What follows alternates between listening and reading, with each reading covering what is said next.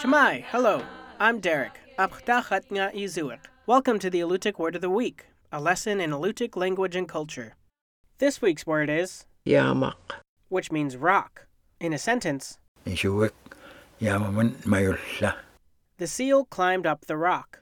The Kodiak Archipelago is formed of intrusive igneous, sedimentary, and metamorphic rocks many millions of years old.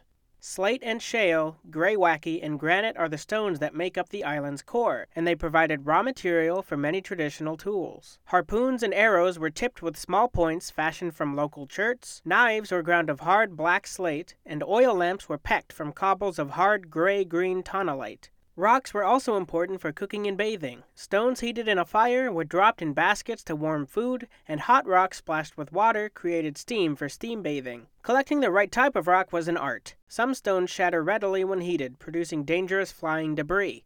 Alutiiq people continued to collect specific types of cobbles for use in the steam bath. Yaamak is also the name of a popular children's game played by individual competitors or teams of players. Children erect stakes on the beach, each in a shallow depression about two hands wide.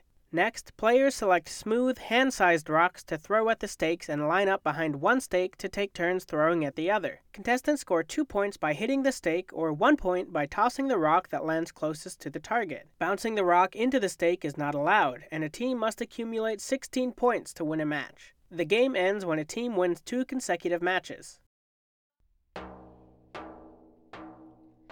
The Alutiiq Word of the Week is produced in Kodiak, Alaska by the Alutiiq Museum with support from the Alutiiq Heritage Foundation. Words are spoken and translated by Alutiiq elders Nick Alokli and Sophie Shepard. Lessons are written by the Alutiiq Museum with assistance from Kodiak Island Alutiiq speakers. Lessons are published in the Kodiak Daily Mirror each Friday. To subscribe to a weekly email lesson, visit the Alutiiq Museum's website at alutiiqmuseum.org and find our podcast in the iTunes Store. To learn more about the Alutiiq language, please visit alutiiqlanguage.org. Thank you for listening.